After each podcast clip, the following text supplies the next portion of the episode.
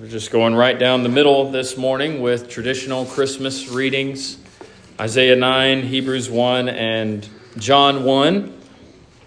I'll reference all three passages, but the sermon will primarily be from John uh, chapter 1.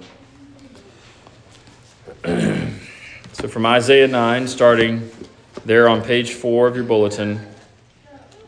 Nevertheless, the gloom will not be upon her who is distressed, as when at first he lightly esteemed the land of Zebulun and the land of Naphtali, and afterward more heavily oppressed her by the way of the sea beyond the Jordan in Galilee of the Gentiles. The people who walked in darkness have seen a great light. Those who dwell in the land of the shadow of death, upon them a light has shined. You have multiplied the nation and increased its joy. They rejoice before you according to the joy of harvest, as men rejoice when they divide the spoil. For you have broken the yoke of his burden and the staff of his shoulder, the rod of his oppressor, as in the day of Midian. For every warrior's sandal from the noisy battle and garments rolled in blood will be used for burning and fuel of fire. For unto us a child is born, unto us a son is given, and the government will be upon his shoulder, and his name will be called Wonderful, Counselor, Mighty God, Everlasting Father, Prince of Peace. Of the increase of his government and peace there will be no end upon the throne of David and over his kingdom, to order it and establish it with judgment and justice from that time forward even forever. The zeal of the Lord of hosts will perform this. And from Hebrews 1 God, who at various times and in various ways spoke in time past to the fathers by the prophets, has in these last days spoken to us by his Son, whom he appointed heir of all things, through whom also he made the worlds, who being the brightness of his glory and the express image of his person, and upholding all things by the word of his power, when he had by himself purged our sins, sat down at the right hand of the majesty on high, having become so much better than the angels, as he has by inheritance obtained a more excellent name than they. For to which of the angels did he ever say, You are my son, today I have begotten you? And again, I will be to him a father, and he shall be to me a son. But when he again brings the firstborn into the world, he says, Let all the angels of God worship him. And of the angels, he says, Who makes his angels spirits and his ministers a flame of fire.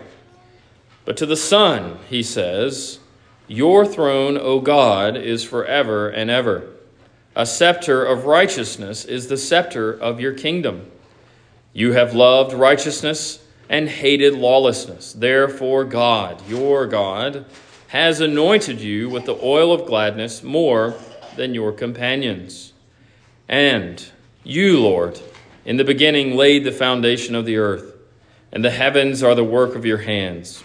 They will perish, but you remain. They will all grow old like a garment. Like a cloak, you will fold them up, and they will be changed. But you are the same, and your years will not fail. And then from John 1 In the beginning was the Word, the Word was with God, and the Word was God. He was in the beginning with God. All things were made through him, and without him nothing was made that was made. In him was life, and the life was the light of men. The light shines in the darkness, and the darkness did not comprehend it. There was a man sent from God whose name was John. This man came for a witness, to bear witness of the light, that all through him might believe. He was not that light, but was sent to bear witness of that light. That was the true light, which gives light to every man coming into the world. He was in the world, and the world was made through him, and the world did not know him.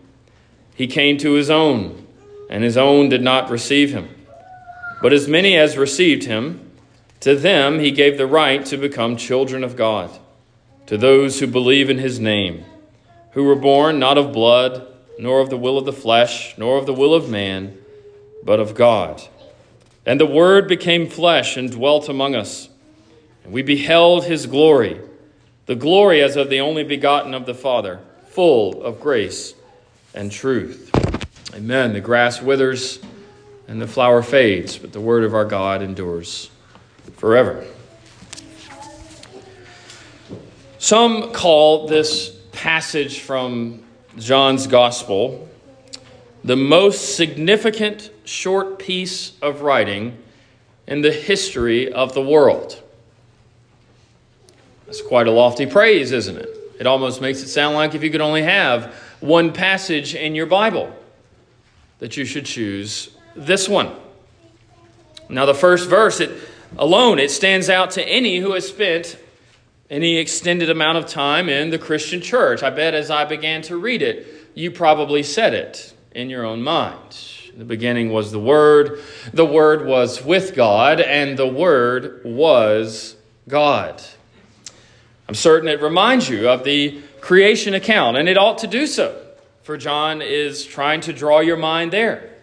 He's using some of the same words. Both start with in the beginning. Right? Genesis 1 1 and John 1 1 have that parallel. But John does not begin his explanation of the beginning to tell us of anything that happened. Not immediately, he moves into that. He simply tells us of someone who was. Someone who was, or someone who exists. This speaks of existence. Children, you exist. You are in the present tense. Was, hopefully Miss Cindy don't mark me off here and hopefully I get this right. Was is a verb. It's a verb form to communicate the past tense of to be, right, of existence. It was the case, but it also is the case. John tells us by the working of the Spirit through his pen that the Word was. Now, think on this for just a moment. Sorry for those of you who are in adult Sunday school, your brain's already a bit tired. Maybe you've got a little more gas in the tank. In the beginning was the Word, the first phrase. This means, very simply, as I said, that the Word existed. The Word was alive, you might say. The Word was present. Now, beginning does not mean from the first of time, though he was there as well. It's a Bible way of saying before time. Before all things, the Word was. You might think of it like this before anyone or before anything, the Word was. That says nothing of His beginning, for he has no beginning. The Word was also with God, that we're, uh, we're told. Children, you could say that the Word is as old as God. He was present with God. Indeed, whatever you might say of God, you can say of the Word because he was with God. In some sense, he is other than God because he's distinguished from God but not so fast. Don't let your mind stretch too far that way because we're also told that the Word was God. This is more than saying the Word is equal to God. This is saying the Word was or is God. So, in some sense, the Word is other than God, but in another sense, He is God. Children, you uh, think about this complex doctrine when you hear questions from the Catechism like this How many persons are there in the Godhead? Well, there are three persons in the Godhead the Father, the Son, and the Holy Ghost. These three are one God, the same in substance, equal in power and glory. These are three straightforward, yet not simple at all points that John gives us in verse 1 of his gospel, the Word has always been, the Word has always been with God, and the Word is God. Who is the Word, you might ask? The Word, we're told in verse 14, is the one who was made flesh. We know who that is, right? The Lord Jesus Christ, whose birth we celebrate, whose redemption we trust in, whose glory we live for. This passage tells you who the Word is. You don't have to wonder. Now let's shift for just a moment. There are some places in this text that you can shuffle the words around a bit to bring more light to what John is saying. One of those is in this verse, the verse that reads, In him was life, and the life was the light of men. Now, let me read it to you a different way. In the Word was life, and the Word was the light of men. That hits a bit differently, doesn't it? But we could stretch it even further. In the Word is life, and the Word is the light of men. Let's do it with the next verse as well. The light shines in the darkness, and the darkness comprehended it not. What's the alternative? The Word shines in the darkness, and the darkness did not comprehend the Word. Now, that's really something, isn't it? Substituting the Word for the light is quite illuminating. Comprehend here does not mean understand. Parents, you wish your children would comprehend more things that you said, right? But that's not what's being stated here. It means to grasp, to surround, or even to use more of an image because it's being contrasted with light, could mean to snuff out. It's, that last suggestion is a bit of a paraphrase, but if darkness could comprehend light, if darkness could surround and grasp the light, what would it do? It would snuff it out. We're certain that that's what it would want to do. And why do I take you through this exercise of replacing words and moving them around? Because I want us to spend this Christmas Eve morning thinking on the word as light. And when I say the word, I don't mean the Bible though it's true. The Bible is a light. But I'm speaking of the one who was made flesh as light. The same John who wrote this gospel also wrote those three epistles at the end of your Bible. He also wrote the book of Revelation. But in the first chapter of that first epistle, he says this God is light. And that brings us full circle, doesn't it? The Word is God. The Word is light, God is light. So when the Word shines in the darkness, He shines as the God light. He is light, and in Him is no darkness at all. Darkness might try and surround Him, darkness may try to overcome Him, but it is impossible. What a great thing to know this Christmas, this end of year, as we prepare for another year, that the one who was made flesh and dwelt among us cannot be grasped or overcome or comprehended by the darkness. You see, we know this not only theologically, we know this, we might say, scientifically. It is impossible, in some sense, for light to be overcome by darkness, isn't it?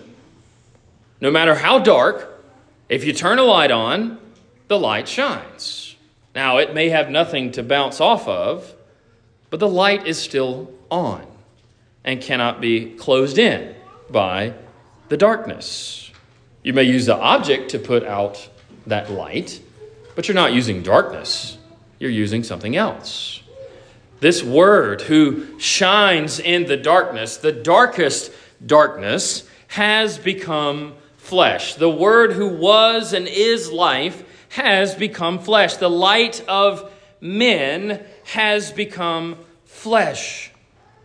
When you think of things as the Bible states them, as we try to do here, the reason that evil responds to the preaching of the Scriptures the way it does becomes obvious. The reason that so many hate Christmas becomes obvious. And yet, the reason that so many, even non Christians, show some type of joy in Christmas is because Christmas is about the birth of the light of men without distinction. The Christ who was born on Christmas Day is the light of men. Aren't Christmas lights an appropriate thing to do as a response to this truth about our God? They are a small thing, but an appropriate one nonetheless. And when you think of Christ as the light of the world, when you think of God as light, what comes to mind? Maybe the fact that He guides your path. Now, I want you to do here in Psalm 119, 105, what I did with moving the words around or the concepts around in John 1. Thy word is a lamp unto my feet and a light unto my path. We know that's talking about the Bible in a simple sense. But if the Word is light, then it's also true of Him. Maybe the fact that He, as light, reveals your sin, you think of that. 1 John 1 6. If we say that we have fellowship with Him and walk in darkness, we lie and do not walk in the truth. Maybe you think of the fact that He gives nothing but good, and he does not change, as James 5 17 says. Every good gift and every excuse me, every perfect gift is from above and cometh down from the Father of lights, with whom is no variableness, neither shadow of turning. Maybe you think on God's holiness, as Paul describes in 1 Timothy 6 16, he describes him as dwelling in the light, which no man can approach unto. Or maybe it's the joy of walking in the light that comes to mind. 1 John 1 7. You see, John thought a lot about light. If we walk in the light as he is in the light, we have fellowship one with another, and the blood of Jesus Christ, his Son, cleanses us from all sin. You see, Christians do not fear that God is light, they celebrate it. When the Word was made flesh that day in Bethlehem, a great light shone from the manger. It may have been a light that could not be seen with the eye, but it was a light nonetheless, a light that would grow in ever increasing brightness. The men from the east would follow a light that would bring them to that great light. Now, you know, when you read the word on your own or when we read it in church, isn't light a description of what happens to you? It is the Bible doing this, but the Bible is a means unto the Word made flesh. He is the one shining the light through the Word. For better or for worse, you're being placed under the light of God. The Word, capital W, shines through the Word, lowercase w, so that you might see who you really are and then see who He really is. Those who hate the Lord, this is one of the chief things that they despise about Him. They may not have the words to describe it, but they despise the fact that He is light. They hear that the government is upon his shoulders. It's too much light, it's too clear. I must push it away and continue in darkness. They hear that he is wonderful and a counselor. It's too much light. My eyes can't take it. I don't want to know his way. I'll follow my own. Children, you could actually think of someone who hates the Lord, who reads the Bible and doesn't believe it as covering their eyes from the brightness of the light when the word is read to them. Some even come to grasp intellectually that the light shines forth as the mighty God. There are people who have walked away from the faith, or people who are willing to say, though they be non Christians, that Jesus is God, whatever that means. But they can't have the truth of it. For the light begins to shine brightly. They'll have none to rule over them. So they cope by denying he exists at all, as if that gets rid of him. If I say it enough, it'll become true. You see, that the light shines forth as an everlasting Father in a world that hates fatherhood, authority, and strength. You can imagine what that produces in the unbeliever. And you can understand why our world, and sadly part of the church, is the way that it is. There's too much light that comes with fatherhood, especially the fatherhood of the God who is light. The radiant glory of God shines its light through the reign of the Prince of Peace. No, thank you, they say. I prefer the reign of princesses, darkness, and chaos. On and on we can go. And will you consider that the one who was made flesh is God and that God is light? It makes all the sense in the world that angels would worship him, even at his birth. I hope you heard that in Hebrews 1 when it was read. Let all the angels of God worship him. You see, they were used to the light of heaven for God is light. And then they see this light on earth, who is God, and they are drawn to it. They cannot but worship Him. One of the most needful things for Christians, one of the most needful things for myself, is to remember the glory of what happens in the worship of God. When you worship the Lord, and when you remember the birth of Christ rightly, you join the angels. The angels do not receive worship. The one whom the angels worships receives worship. We join them even today, even this morning. Not only are the angels directed towards him, but so is the Father, in a sense. As Isaiah 9 says, the, that God's zeal ensures that the government and peace of Christ shall know no end. The message of Christmas is one of the greatest jewels of Christianity, is one of the several things that makes up Christianity. Without the incarnation of the Word, we have nothing to say. The whole thing would fall apart. There is light at Christmas because God is light, and on Christmas, God was born. In a sense, we might say light was born. And as we come to the Lord's table, know that you come to a bright spot of God's light. In the old temple, there was a light over the bread. Now the bread is the light. For the bread is the body of the one who was made flesh and dwelt among us. I charge you to receive today in faith and in hope and in love the one who not only died for you, but was born for you. See, the truth is that every man who comes into the world is illumined, lit up by the one who is the true light. But only the church of the Lord Jesus Christ loves the light. They wish for it to become brighter and brighter upon them. They wish for it to become brighter and brighter in them. The love of Christ for his people is so great that he even shares this title with them. In one place, as you know in John's gospel, he says, I am the light of the world. But in another place, in Matthew's gospel, he says, You are the light of the world.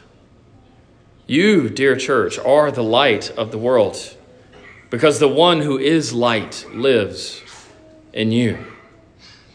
Receive him today. Amen. Let's pray. O God,